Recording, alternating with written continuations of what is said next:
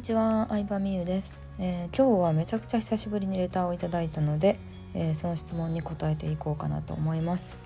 えー、美優さんいつもラジオを聞いています。ありがとうございます、え私も個人でビジネスをやっているのですがなかなかリピーターさんが増えず悩んでいます。いつも新規のお客さんを集めるのはすごく大変なのですがみゆさんは、えー、リピーターさんが多いと前おっしゃっていたと思うのですが心がけていることなどあれば教えてください。ということで質問ありがとうございます。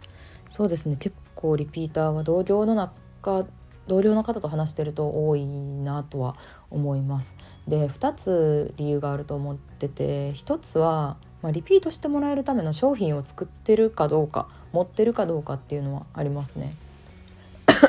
もう私は全部で7つぐらい商品バリエーションがあるんですけどアカデミーに入ってまあ、アカデミーそのうちの一つがアカデミーでビジネスの。アカデミーに入ってくださった後に、まあ、マーケティングとかファン作りとかうん、まあ、それぞれにあのジャンルに別のジャンルに特化したような商品っていうのを、まあ、買ってくださる方とか、まあ、全部の商品買いたいですって言ってリンクを送ってくださいって言ってくれる方とかもねたまにいらっしゃったりするんですけど、まあ、そんな感じでうん、普通に23個以上買ってくれてる人は100人以上いるんじゃないかなって思いますね。うん、なので商品バリエーションを増やすっていうのが、まあ、まず大事かなと思いますね。買いたくてもやっぱり商品ないと買えないので、まあ、いくつか商品ちょっとずつ増やしていって、うん、なんか次々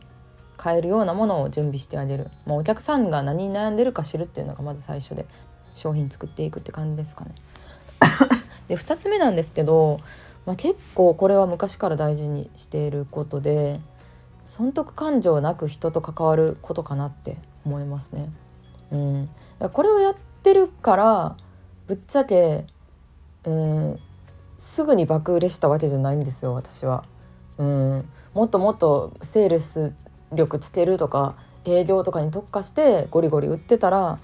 まあ、もっと売り上げ上げれたちょっと言い訳っぽくなっちゃうんですけど上げれたと思うんですけど、まあ、例えばお茶会やったりとか誰かのコミュニティでセミナーさせてもらうことがあったりしてもなんやろなこの人にこういうアドバイスしたら自分の商品買ってくれるかなとか自分のコミュニティに誘導してやろうみたいな感じで関わるとやっぱ絶対バレちゃうので、うん、なのでなんかまあゆくゆくこう興味持ってくれたらいいやぐらいの感じで真剣にその人の悩みとか状況とか聞いてアドバイスしたりとかするっていうのは結構心がけてますね。その結果やっぱり私じゃ面倒を見きれないなというか私のところに来るべき人じゃないなって思うこともあるんですけど結構それもそのまま言っちゃうのでうん。なんかそこは結構大事というかなんか長い付き合いになる、うん、すぐお金にしてやろうみたいな感じで関わっちゃうとやっぱすぐ関係性も切れてしまったりとか あんまり長く続かなかったり、うん、勧められて買った商品合わへんなって思ったらやっぱ次買おうってならないの当然だと思うんで、うん、なのでそうですね。損得感情なしで人と関わるっていうのを大事にしてますかね。うん、でもまあただこれってビジネス最初からできるわけじゃないと思うんですよ。特に2番のアドバイスっていうのは。うん、だってビジネス最初ってお金ないじゃないですか、まあ、本業ある人やったら全然いいんですけど。個人ビジネス一本で、え、生活するってなった時にやっぱねなかなか最初から売り上げ立つわけじゃない中でじゃセールスするなちゃんと売ることじゃなくてその人のなんやろうな損得感情なしのアドバイスしろっていうのはどうなんかなって私も思うんですよね今話してて。なので最初はもう別に売ることにこだわってもいいと思います。うん、とにかく売り上げ立てるとか、うん、とにかく目の前の人来てくれた人にまあまあもちろんその人の商品が合うなと思ったんですけど営業するっていうのは大事だと思う。売る力っていうのもやっぱ一番大事だと思うので、うん、じゃあどうしたらその損得感情なしで人と関われるのかって言ったら、まあ、ぶっちゃけもう本当に仕組み作ったからなんですよ。うん、だから結局仕組みの話にたどり着くんかって思うんですけど私も仕組み作り以外にもいろんなこと挑戦してますからね。うん。いろいろ試して本当になんか全然違うジャンルのビジネスしてみようかなとか、まあ、勉強したりとかしましたけど結局そのビジネスで自動で売れる仕組みっていうのがあるからなんか生活費を稼げないっていうのが絶対ない状態なんですよね最低でも月100は絶対みたいな感じであの最低ラインうん、本当にガチ何もしなくても稼げるビジネスの仕組みっていうのを持ってるから、まあ、ぶっちゃけ損得感情なしで話せるっていうのは正直なところですね。うん、なので、まあ、私だったら本当にゼロから始めるとしたらやるべきことは最初は、ま、無料相談とかして合いそうな人にセールスして商品を買ってもらって。で、まあ、商品を買ってもらってサービス提供しつつ、えー、ちゃんとしっかりとした、まあ、まあ最初シンプルでもいいんですけど仕組み作りをしてで仕組みからあのある程度一定の売り上げがコンスタントに上がるようになったら、うん、よりこう損得感情なしでお客さんと話せてそうなると商品買ってくれた人の満足度も上がっていくのでやっぱり仕組み持ってないと終わるなっていうふうには思いますね。うん、12年ぐらいは多分延命というか自転車操業でなんとかなるんですけど自分のメンタルやられちゃったりとかなるな、まあ、精神的にやる気がなくなってしまう時もあるじゃないですかそういう時にビジネス止まっちゃうんですよね。で自営業になったものの、まあ、例えば法人化とか独立して何千万とかあげてたものの会社員に戻った人とかも結構いらっしゃいますからねいきなり SNS から消えた人とかも。っていう共通点を見るとやっぱビジネスの仕組み持ってなかったりとか仕組み作ったけどそれをなんか強化しきれてなかった人とかも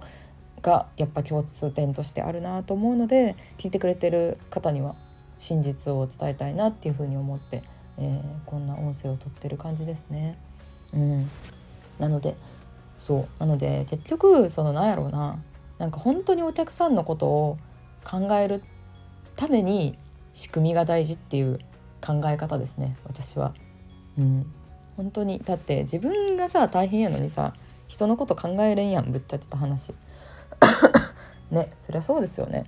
うん、自分が貧乏で自分の生活もままならへんのに人助けしてる場合じゃないやんって話になっちゃうので、うん、まずは自分本位で全然いいと思うし、うん、営業セールスとかもこう実際にやらんと伸びひんところもあると思うし、うん、なのでこう情報を取る時に大事なのって順番なんですよね。うん、でに成功した人がどんだけ綺麗なこと言っててもその人ほんまにさ全然稼げてない時もほんまにそれしてたんかなとかは結構考えた方がいいかなって思いますね。うん、えだって絶対そうやと思う。なんか電気こう 成功した人のさ話とか本とか読んでもさえほんまにこれさゼロスタートの時もそんな気持ちでやってたとか思うことないですか？私普通にありますけどね。うん。なんかそうあのフェイスブック作ったマーク・ザッカーバーグとかも、まあ、今フェイスブック、まあ、メタ社っていう大きい会社を作ってるわけですけど一番最初ってなんか何やってな電話料金をタダにするのシステムみたいなのを作ったんですよ。電話代がもったいないから。とかなんか結構いろんな人の逸話ってあるんですよね。うん、あ違うわ。フェイスブックじゃない？え誰やったっけな？ツイッターの人やったっけな？そう。であのマーク・ザッカーバーグは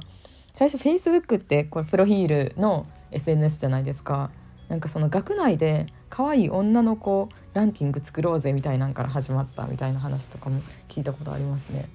うん、そうなのでね。なんかやっぱりどの